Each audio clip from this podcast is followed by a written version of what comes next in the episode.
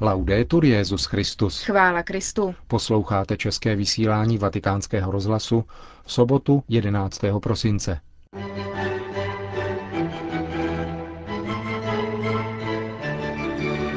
Benedikt XVI. bude zítra dopoledne slavit mši svatou v kostele svatého Maximiliána Kolbeho na předměstí Říma.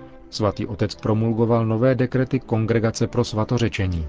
V závěru pořadu se vrátíme ke včerejšímu adventnímu kázání otce Cantalamesi, který se zabýval křesťanskou odpovědí na sekularismus. Hezký poslech přejí Markéta Šindelářová a Milan Glázer. Zprávy vatikánského rozhlasu. Řím. S nadšením očekává čtvrť Preato Fiorito na periferii Říma zítřejší návštěvu Benedikta XVI. Svatý otec bude v 9 hodin v tamním farním kostele svatého Maximiliána Kolbeho slavit mši svatou. Jak uvedl tamní farář otec Slavomír Skvěřinský, farnost se na papežovou návštěvu připravovala od okamžiku, kdy se o ní dozvěděla modlitbou, eucharistickou adorací a katechezemi, které se týkaly především postavy papeže, toho, co znamená a toho, že je nutné, aby církev kolem papeže stála sjednoceně. Benedikt XVI. přijal včera na audienci předsedu Světového židovského kongresu Ronalda Laudra. Audience se účastnili také generální sekretář a vícesekretář této organizace, která je jednou z nejvýznamnějších židovských organizací na světě. Nechyběli ani kardinál Kurt Koch, předseda Papežské rady pro jednotu křesťanů a komise pro vztahy s židovstvím a sekretář této komise otec Norbert Hoffmann. Zástupci Světového židovského kongresu poděkovali svatému otci za jeho úsilí o dialog s židy a pozastavili se také u situace křesťanů na Blízkém východě. Vatikán. Benedikt XVI. se včera setkal s prefektem Kongregace pro svatořečení, kardinálem Angelem Amátem. Během audience jeho kongregaci pověřil promulgací 12 dekretů. Díky nim se tak otevře kanonizační proces blahoslaveného Guida Maria Confortiho, arcibiskupa Parmy a zakladatele kongregace svatého Františka Ksaverského pro zahraniční misie. Pro dalších jedenáct jsou dekrety krokem k beatifikaci a další dekrety uznávají hrdinské ctnosti čtyř nových ctihodných služebníků božích. Guido Maria Conforti založil kongregaci svatého Františka Ksaverského pro zahraniční misie v roce 1895 a už rok po jejím založení dva ksaveriáni odjeli na misie do Číny. V 37 letech se Conforti stal arcibiskupem Raveny. Po roce se však kvůli nemoci musel úřadu vzdát. V roce 1907 byl ale ustanoven pomocným biskupem v Parmě a pak na 25 let jejím arcibiskupem. Tři roky před smrtí v roce 1928 se mu splnil sen navštívit Čínu, kde jeho spolubratři působili. Blahoslaveným ho prohlásil Jan Pavel II. v roce 1995. Mezi budoucími blahoslavenými je pak Francesco Paleari, italský kněz z institutu Cotolengo a dvě zakladatelky řeholních institutů, Marie Clara od dítěte Ježíše, zakladatelka františkánských špitálních sester od neposkvrněného početí a Anna Maria Janer Anglalier, zakladatelka institutu sester od svaté rodiny v Urgel. K úctě oltáře bude pozdviženo také sedm mučedníků. Německý diecézní kněz Ludvík Andricky, který zemřel ve věku 28 let v koncentračním táboře Dachau. Ostatních šest mučedníků bylo zavražděno roku 1936 během pronásledování církve ve Španělsku. Mezi nimi jsou dva diecézní kněží a skupina františkánských kněží a bohoslovců. Vatikán. Ve čtvrtek 16. prosince bude v tiskovém středisku svatého stolce představeno poselství Benedikta XVI. ke 44. světovému dni míru. Ten se bude slavit 1. ledna 2011 a jeho tématem je náboženská svoboda, cesta k míru. Během prezentace promluví mezi jinými kardinál Peter Turkson, předseda Papežské rady Justícia et Pax. Papežská rada pro kulturu a projekt STOK, věda, teologie a ontologické otázky, který je založený na spolupráci papežských univerzit v Římě na podporu a rozvoj dialogu mezi vědou, filozofií a teologií, pořádali včera s podporou italské kosmické agentury konferenci s názvem Počátek vesmíru. Jde o první ze série setkání Stock Lecture 2010, které se právě tomuto tématu budou věnovat. Konference v sále 50. na Via della Conciliazione se včera večer účastnili například kardinál Gianfranco Ravázi, předseda Papežské rady pro kulturu, a ředitel Vatikánské observatoře jezuita José Gabriel Funes. Konferenci moderoval profesor Piero Benvenuti, astrofyzik italské kosmické agentury, který také vatikánskému rozhlasu představil budoucí horizonty vzájemné spolupráce. Chceme hledat společnou mluvu. Například, když vědci hovoří o prázdnu, mají na mysli něco velmi konkrétního a liší se to od toho, čemu teologové a filozofové říkají nic. Takže chceme společně hledat způsob, jak tyto koncepty představit veřejnosti. Takový způsob, který by nevytvářel zmatky a pochybnosti. Je to velmi zajímavé. Jsme z této dohody, která nám umožňuje pracovat společně velmi nadšení. Každý má své vlastní kompetence, ale máme společný cíl. Ukázat veřejnosti tyto objevy, tyto úvahy, jak na poli filozofie, tak na poli vědy. Vatikán. Cirkusy a lunaparky, katedrály víry a tradice, znamení naděje v globalizovaném světě. To je téma 8. Mezinárodního kongresu o pastoraci cirkusáků a trhovců, který začne zítra v Římě. Potrvá do čtvrtka 16. prosince a pořádá ho Papežská rada pro pastoraci migrantů a cestujících. Jeho cílem je dát nový impuls pastorační práci ve specifickém prostředí cirkusů, lunaparků a trhů. Kongresu se účastní na 70 osob, mezi nimi biskupové, kněží, řeholnici a řeholnice či lajci a chybět nemohou ani kolotočáři, artisti a další pracovníci z tohoto sektoru. Jak uvedl šéf pořádající papežské rady arcibiskup Antonia Maria Velio, v Evropské unii je mezi 600 až tisícem cirkusů a v potulných divadlech a zábavních parcích pracují miliony lidí. Ve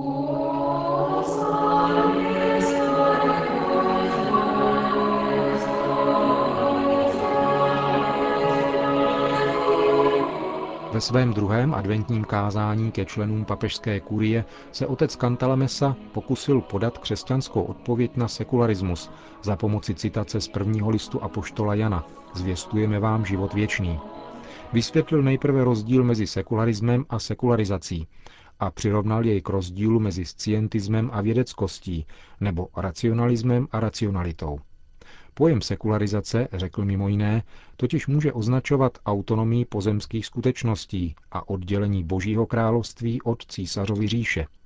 A pak, nejenom, že není proti evangeliu, ale právě v evangeliu nachází své hluboké kořeny. Může však také označovat souhrn postojů odporujících náboženství a víře. A pak se jedná právě o negativní podobu sekularizace, totiž sekularismus. Otec Cantalamessa pak poukázal na slovní kořen tohoto pojmu, který odkazuje k latinskému seculum, který v běžném jazyce označoval přítomnost, nynější dobu. Sekularismus, který se projevuje nejrůznějšími způsoby v teologii, vědě, etice, biblické hermeneutice, kultuře vůbec i v každodenním životě, je z hlediska svého prvotního významu synonymem dobovosti, dočasnosti, tedy redukce reality na pouze pozemskou dimenzi přítomnosti, říká otec Kantalamesa a dodává, Úpadek horizontu věčnosti má na křesťanskou víru zdrcující účinek, což vyjadřuje svatý Pavel slovy. Máme-li naději v Krista jen v tomto životě, pak jsme nejubožejší ze všech lidí. Jak došlo k tomuto výstupu a pádu typicky křesťanské novoty, kterou je víra ve věčný život, táže se papežský kazatel. V židovském náboženství starého zákona se tato víra ujala až poměrně pozdě. Teprve po exilu, po neúspěchu dobových očekávání se prosazuje myšlenka vzkříšení těla a nadpozemské odměny spravedlivých. A to ještě ne u všech. Saduceové tuto víru nezdíleli. Tuto víru napadli efektním způsobem ti, kteří vysvětlují zrod víry v Boha přáním po věčné odměně, tedy jako projekci zklamaných pozemských tužeb do onoho světa. Izrael však uvěřil v Boha a teprve mnohem později ve věčnou odměnu. Nebyla to tedy touha po věčné odměně, která vyprodukovala víru v Boha. Nýbrž víra v Boha vyvolala víru v nadzemskou odměnu. Úplné zjevení věčného života nastává v biblickém světě Kristovým příchodem, pokračoval otec Kantala Mesa. Ježíš nestaví jistotu věčného života na přirozenost člověka, tedy na nesmrtelnosti duše, níbrž na moci Boha, který je Bohem živých a nikoli mrtvých. Po velikonocích k tomuto teologickému základu apoštolové přidávají ten kristologický, totiž Kristovo z mrtvých vstání, na kterém svatý Pavel zakládá víru ve vzkříšení těla a život věčný. Ma che è successo? E qui facciamo un salto. Co se však stalo s křesťanskou myšlenkou života věčného pro duši i tělo, poté co zvítězila nad pohanskou ideou po smrti panující temnoty? Na rozdíl od nynější doby, kdy se ateismus projevuje především popíráním existence stvořitele, preferoval v 19. století popírání onoho světa.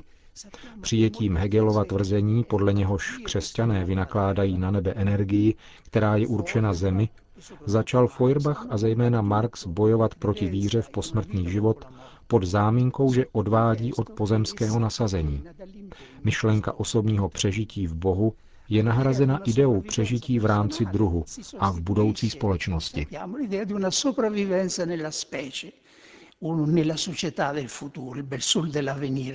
Slovo věčnost tímto podezřením postupně upadá do zapomnění, pokračoval otec Kantala Mesa.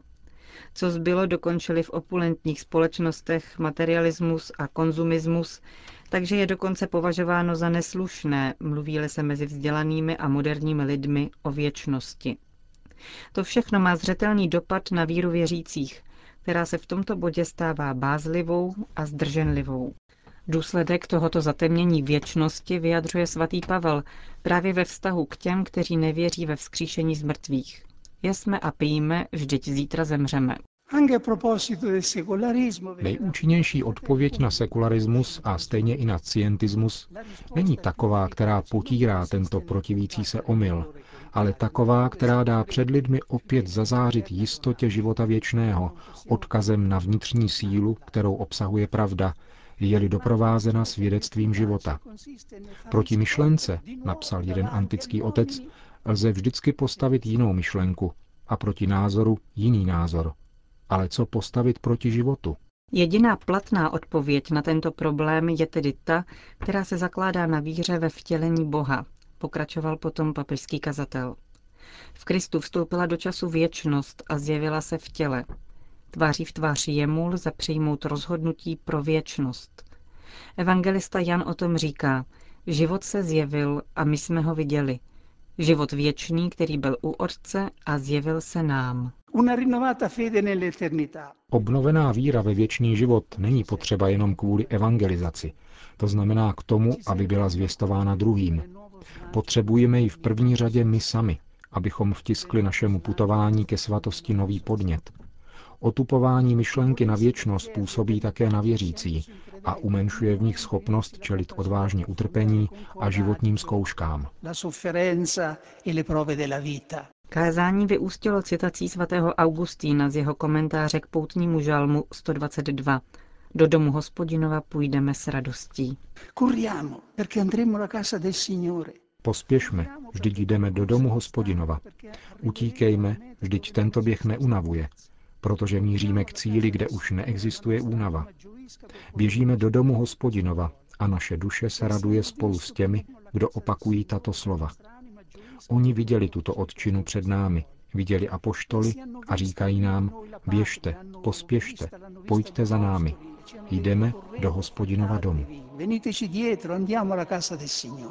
Končil své páteční adventní kázání pro papeže a členy římské kurie otec Raniero Cantalamessa.